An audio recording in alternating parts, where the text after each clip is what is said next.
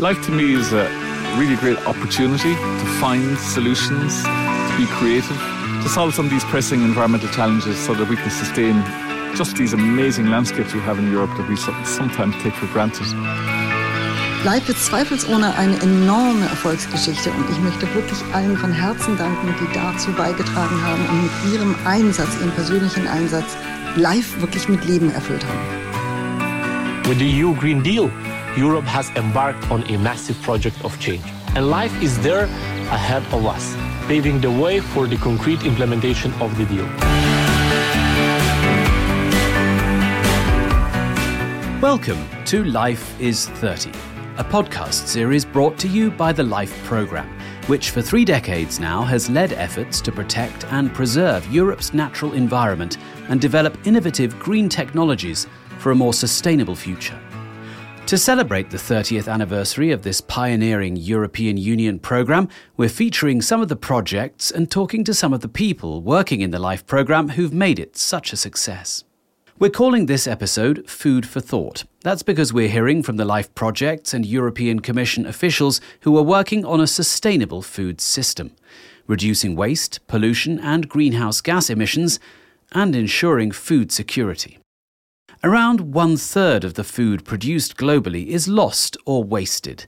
And with this in mind, our first project is Flaw4Life in Portugal, which set out to tackle food waste, building on an initiative called Fruta Feia, ugly fruit. So let's go to a market to see how ugly can become beautiful. Olá, tudo bem? Tudo bem? Sim. A ideia da fruta feia surgiu de uma maneira The idea of fruta feia came about in a very simple way. When I saw a documentary on food waste, I realized that 30% of what is produced by farmers in Europe is wasted for aesthetic reasons. And that angered me because it doesn't make sense to be sending things to waste just because they are too small or too big or because they look funny. I wanted to put together a project that would challenge this dictatorship of aesthetics for fruit and vegetables. That's Isabel Soares, coordinator of the Flaw4Life project. Fruta Feia began as a pilot scheme in Lisbon, creating a cooperative that enabled more than 300 farmers to sell misshapen produce at a fair price. The pilot was a great success, but it lacked the financial resources to grow nationwide until life stepped in. Este fruto da fruta feia, o Flor for Life, foi um filho que nos permitiu crescer eh, muito.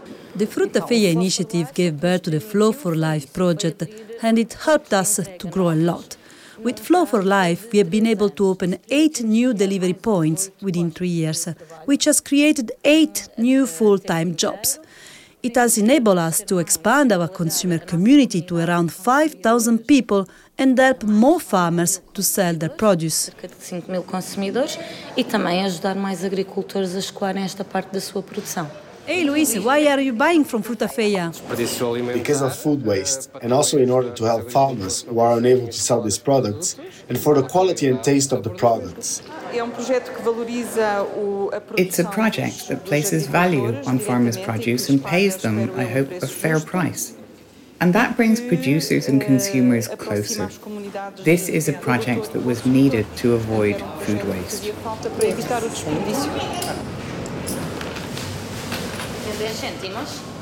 Launched in 2013, the cooperative has managed to save more than 4,000 tonnes of food, meaning also conserving soil and water resources and cutting greenhouse gas emissions. This success brought Flaw4Life a double triumph in the 2020 Life Awards in the Environment category and as the most popular project with citizens. And Flaw4Life is now having an impact far beyond Portugal. Nós eh, agora candidatamos-nos, aliás, à plataforma uh, contra as perdas e We have applied to the platform against food loss and waste in the European Union. We have a five-year mandate. And through this platform, we have contact with many other organizations that are also working on food waste issues. And there are several other collective entities that want to set up a project similar to ours.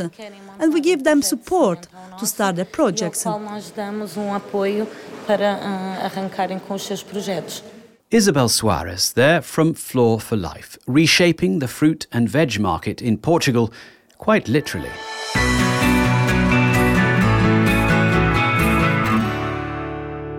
Tackling food loss and waste is central to the Farm to Fork strategy, a European Commission initiative that's part of the EU Green Deal and that promotes a fair, healthy, and environmentally friendly food system. The Farm to Fork strategy aims at halving per capita food waste at both retail and consumer levels by 2030, in line with the UN Sustainable Development Goals. Let's hear now from someone with a key responsibility in the Commission for managing the Farm to Fork strategy in the Commission's Directorate General for Health and Food Safety, Alexandra Nikolakopoulou.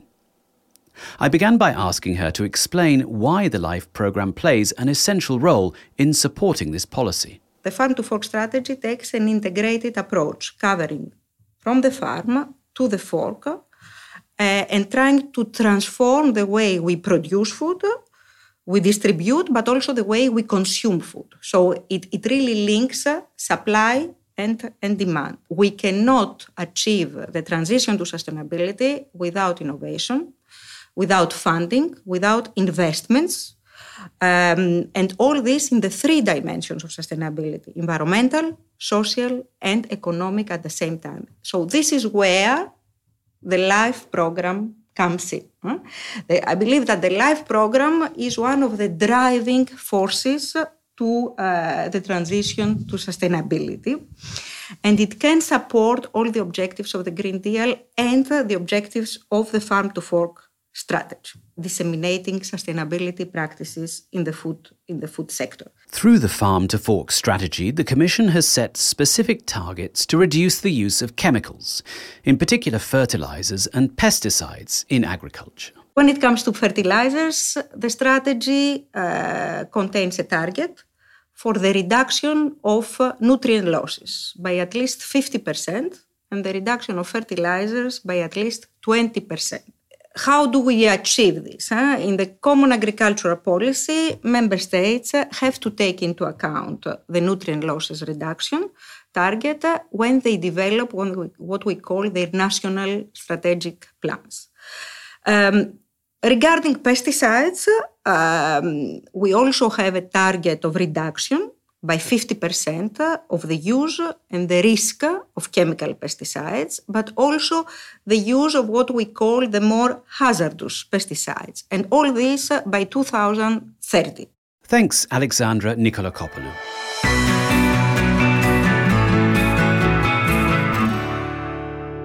To translate these political objectives for fertilizers and pesticides into reality, the Commission has proposed legally binding targets. Member states will have to set their own targets to ensure the achievement of wider EU targets, and in Spain, a LIFE project is leading the way. The LIFE project Olivares Vivos in Andalusia demonstrates that it's possible to maintain the same productivity while reducing the use of pesticides and fertilizers by more than 20%. So, in line with the farm to fork strategy. The project also showed how to protect soil from erosion and how to protect biodiversity with nature based solutions. The objective of Olivares Vivos is basically to recover the biodiversity that the olive grove used to have, that the olive grove can have, and we know it's substantial. We aim to restore it and then convert that biodiversity into profitability for the farmer. That's Jose Eugenio Gutierrez Ureña, who helped to pioneer an approach to olive grove management that's generated keen interest from olive growers across the Mediterranean. The project has successfully demonstrated how to reduce fertilizer use and, by doing so, cut the cost of fertilizers and phytosanitary products by 22%. Yo siempre digo que trabajar a favor de la naturaleza es mucho más rentable que hacerla en contra. I always say that working with nature is much more profitable than working against it. If we look at the soil, we can see it's been fertilized naturally because there's a herbaceous cover that has been used to increase the fertility of the soil. And something else very important, we have stopped erosion. The herbaceous cover prevents soil loss, and that is a very important element of the profitability of the olive grove. And then, if we look closely, we can see that this olive grove does not have pest problems. No insecticides are used here to control these pests. Some olive trees were diseased with verticillium wilt, but by increasing biodiversity in the soil through cruciferous plants in the herbaceous cover, we have solved these problems.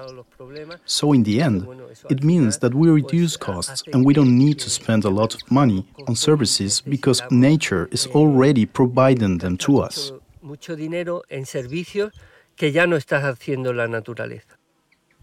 Producing food while at the same time protecting biodiversity is a fundamental shift needed in food production because intensive farming is one of the main drivers of biodiversity loss. In its current phase, Olivares Vivos is working with partners in Portugal, Greece, and Italy, which, like Spain, are major producers of olives. éxito, el mayor éxito de, de Olivares Vivos ha sido la respuesta que ha tenido entre I believe the greatest success of Olivares Vivos has been the response it's received from olive growers. We now have more than 900 applications for certification, and the olive growers are very happy with this way of working, both in terms of profitability and in terms of enjoying their fields, their olive groves. And I believe that consumers also value sustainable production. Several market studies have also been carried out. And the University of Jaén has carried out multi country studies and surveys, which have shown that biodiversity is on the rise, and that the consumer appreciates and values the production of food in a way that respects biodiversity.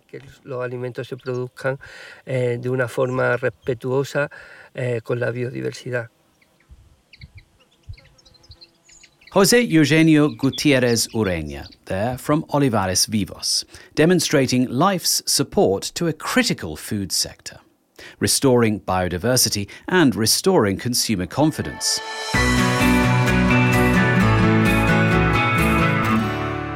Now let's look again from a slightly different angle this time at the way life intersects with the CAP, the EU's Common Agricultural Policy. Gaëlle Marion is head of unit for the environmental sustainability of agriculture in the European Commission, and I began by asking her about the added value of life from her perspective. European farmers have to adapt to the changing climate, and the Common Agricultural Policy is more and more investing and acting in the field of environment and of climate. And LIFE projects nicely complement the actions implemented under the CAP and also under Horizon 2020, so more the research side, because these LIFE projects um, establish good practices. And uh, by working together with farmers, with forest managers, and they demonstrate some tailor made solutions. They contribute to raise awareness, they stimulate uh, then a wider adoption of measures and practices. We've heard about Olivares Vivos going back to nature for solutions, but farming increasingly uses ultra modern techniques. Gaëlle explains more about the smarter future for farmers. Clearly, farmers are like everyone in our society, like every profession, they are more and more connected and they are also more trained. And uh, clearly, uh, they are more and more environmentally friendly and supported to become more and more environmentally friendly with life, with the CAP, and, and other tools. The development of precision farming illustrates this smarter trend. So we speak about actions like uh, fertilization, irrigation, pesticide application, harvesting, monitoring of animal diseases as well, also for feeding. Precision farming can make uh, the, the farming more profitable because there, there are less inputs used, uh, but the outputs can remain the same. The yields can even be improved sometimes, and there are clearly benefits for the environment with the reduction of all these inputs. But farmers' income is still lagging behind on average, and agricultural activity is not so profitable, uh, on, at least on a per hectare basis. So the investment capacity of farmers is, is limited for many of them, at least. Gaëlle Marion, there, head of unit for sustainable agriculture at the European Commission's DG Agri. And talking of precision farming, Here's a LIFE project that shows just what's possible. The Life NutriCloud project is as high tech as it gets, but put simply, the project uses sensors to help farmers calculate the exact amount of fertilizer to put on their fields. The project contributes to the CAP's goal of reducing fertilizer use. The associated emissions are therefore reduced, and so too are nitrates that would otherwise leach into and pollute groundwater and streams a normal farmer without our technology can't be sure what's the right amount of fertilizer to put on. And that's where we are stepping in. We try to uh, calculate it with sensorics. We calculated the demand of nitrogen on a field uh, with uh, with the cloud and all the informations we have. That's the key to reduce those um, entries from the farming industry into water basins, into groundwater, or like wherever. So if we use fertilizer just for the crops and crops taking all the fertilizer up, um, we're good. As soon as we overdose, um, we lose fertilizer and also we pollute um, like the environment. That's Herman Leithold, the project's coordinator. As he explains, the potential of such intelligent, optimized tools for farming is immense. And as they say, the most important currency today is data. Life NutriCloud works in Germany, but also in Hungary, Poland, and in the Baltic states on cereal fields with similar climates. The project has built on previous work funded by the EU's research programme, Horizon 2020. Horizon was more in uh, the area of cloud management, and uh, during the LIFE project, um, we actually incorporate uh, also all the things going on on the farm on the field level which basically means uh, sensor technology which means terminals also means uh, satellites so you can just imagine it like a, a, cloud platform is just a big database with things going on there and algorithms and what we do is we connect it with all the, physical sensor and measurement systems uh, outside of the cloud um, and therefore uh, making a b- bigger um, value out of it. It makes actually sense out of it. So it's not just a technical platform. This kind of pioneering project has the potential to maintain Europe's food security at a time when the long term goal of the European Union is to reduce the amount of land under cultivation. The results so far, as Herman explains, are impressive. We can in average reduce the amount of fertilizer spent on the farm in average uh, by, by 10 to 15 percent. Um, and uh, we also always see is uh, by redistributing fertilizer, the average yield actually increases by having less fertilizer in average on the field. And that's that's the sweet spot we want. So we manage to reduce costs on the one hand, fertilizer costs, and we manage to increase the yield, so, so enhance profits in that case. Farming land is decreasing since years. We are losing farmland every year due to like industrial sites, due to uh, private houses, um, infrastructure, uh, and so on. If we decide, okay, we are going to crop farms on this land, then we should uh, get most out of it uh, on a sustainable way. That's the only way it goes. Thanks, Herman Leithold and the Life NutriCloud team.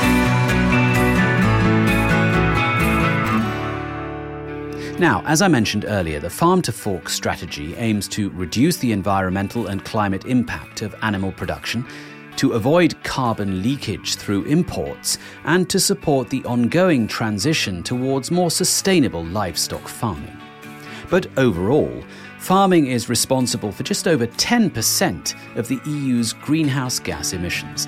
More than two thirds of that comes from the livestock sector, and it's mainly methane and nitrous oxide. And the Life Beef Carbon Project, working across France, Ireland, Italy, and Spain, is leading the way in tackling this challenge. Josselin Andurand is coordinating these EU wide project activities. ce dont on s'est rendu compte, c'est qu'il y avait une grande différence entre les élevages. We realized there was a big difference between the farms and that the difference in the carbon footprint of the farms was in fact a technical difference. So very often we realized that the 10% of breeders that have the best technical and economic results are also the breeders that have the best results on carbon. and therefore to optimize technically the farm means an interval between two calvings, which is optimum, an age at first calving, which is optimum, and also not to put too much fertilizers on the crops if it's not needed. The project works to encourage farmers to move towards carbon farming, sequestering atmospheric carbon into plants and the soil. There are other levers which will offset these emissions by increasing the storage of carbon in the soil. And these are levers that relate to grasslands. Having as many grasslands as possible, extending the life of grasslands, but also ensuring that grasslands are multi species and therefore more interesting in terms of nutrition for animals. Economically, grazing grass is the cheapest way. It's good because it's what emits less carbon.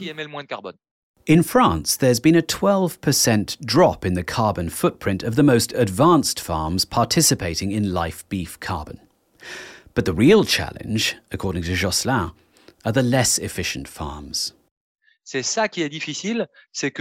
That's what is difficult. Today, if we want to reduce the carbon footprint in farms, we must go to the farms to carry out a carbon diagnosis and to propose an action plan for each farm individually.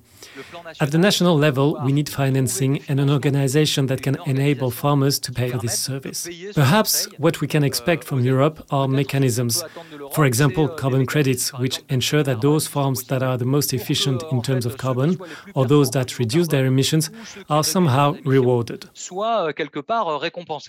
Thanks, Josselin, for your insight.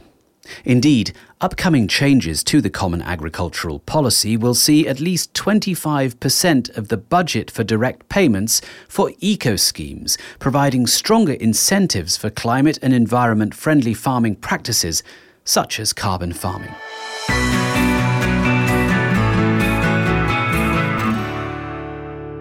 Let's stay in the livestock sector, but now let's go to Ireland.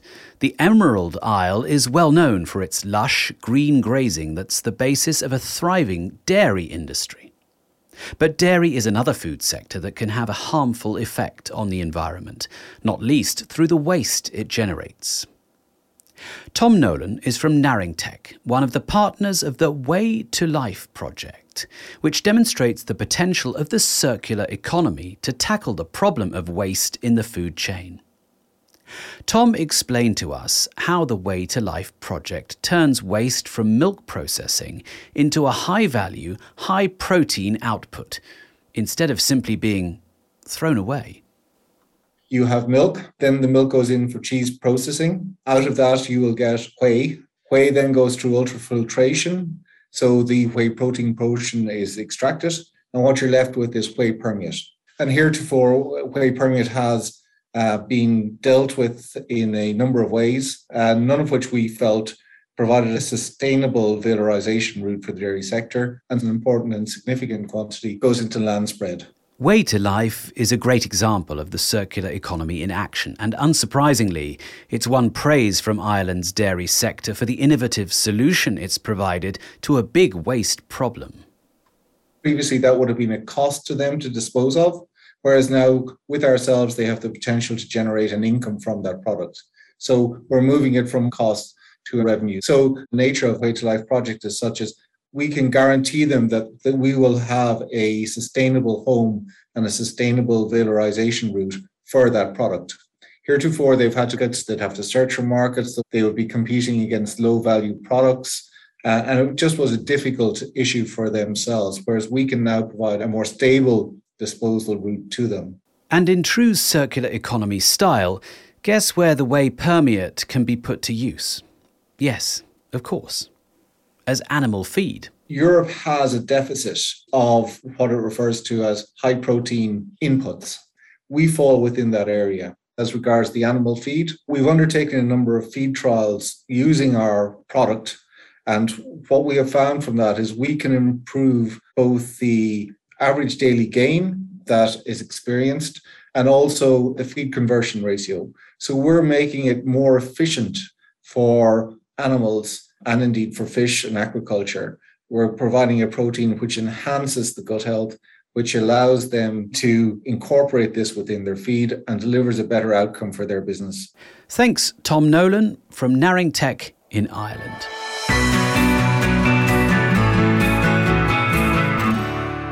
Our final project for this podcast demonstrates another way in which food producers are valorizing byproducts that were previously considered as waste. Let's move from milk to beer and go to Slovenia, whose temperate climate is ideal for growing hops, which are an essential ingredient for the brewing industry. Slovenia is the third most important hops grower in the whole of the EU Barbara Čeh is an agronomist working with the Life Biotop project in Slovenia, which has pioneered circular economy techniques to reduce agricultural waste, making the hop sector more sustainable and enhancing soil quality. As with many crops, only a small part of what's harvested is actually used in the human food chain. Barbara picks up the story. The idea was to introduce circular uh, economy in hop production to return this huge uh, biomass. It is uh, 15 tons of fresh biomass of leaves and stems from each hectare of uh, agricultural land. Problem was that this biomass was useless or even a problem because it was intertwined with plastic twine. Uh, plastic twine is used as support for hop plants uh, during uh, growth. This uh, climbing plant, we need something to support it, but this plastic was in this biomass making problems. With the hop growing sector being such a vital part of Slovenia's economy and society, the challenge was to transform this waste into something of value by eliminating the use of plastic twine. The most uh, important activity was to introduce biodegradable and compostable twine in hop production. So we changed plastic with uh, PLA twine. So when we get this biomass at the harvest machine, it's not anymore a problem. The twine degrades to CO2, water, and organic matter.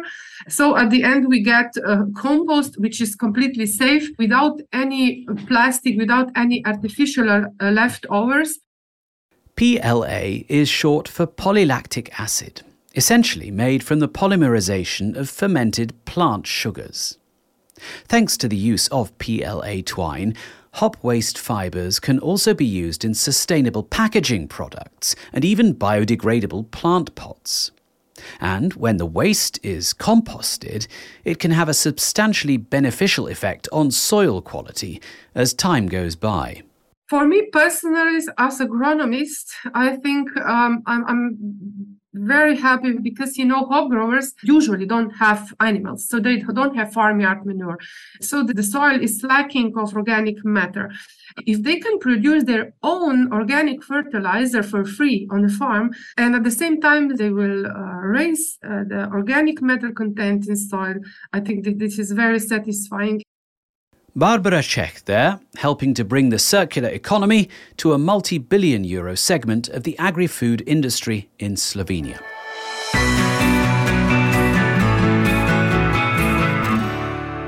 Now, to conclude, the agri food sector is increasingly under pressure from price rises and resource shortages linked to various environmental and geopolitical factors. We asked our guests from the European Commission for their perspectives on the long term future of the sustainability and security of the food sector in Europe. First, Gaëlle Marion from DG Agri for the long term, we need to uh, to, to think and continue to incentivize the, the, the development, the protection of biodiversity, of water resources, to develop the quality of our soils, and to uh, and of course to mitigate and to adapt to these climate issues. This is vital for the future of our farming sector. Farmers are very aware. Maybe the message here to pass is that um, life program and, and the CAP and, and surely other programs can continue to release uh, the financial burden uh, and reduce the risk for land managers who enter into these carbon farming schemes. And here's the view of Alexandra Nikolakopoulou from DG Sante. there are many uh, challenges in this transition to uh, food sustainability of different nature economic challenges, uh, political challenges. In all this effort, we should keep in mind that uh, climate and biodiversity challenges and threats are here to stay and they are not going to become easier. So we should not lose the long term perspective. Innovation. I, I think that never before innovation and uh, uh, investment have been so important. And as we've seen in this podcast, the LIFE programme is pioneering new green innovations and investments, which are making a major contribution to the sector's transformation. That wraps up this edition of Life is 30 Food for Thought. Thanks to all our guests. All this talk of food has made me hungry.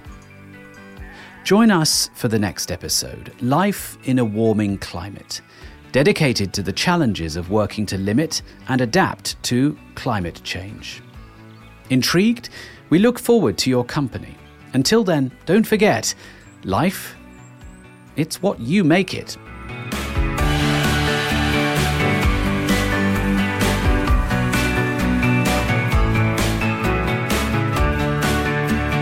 Dear listeners, thanks for tuning in to Life is 30, the podcast series celebrating 30 years of the LIFE programme, the EU's funding instrument for the environment and climate action. Life is 30 is brought to you by CINEA, the European Climate Infrastructure and Environment Executive Agency.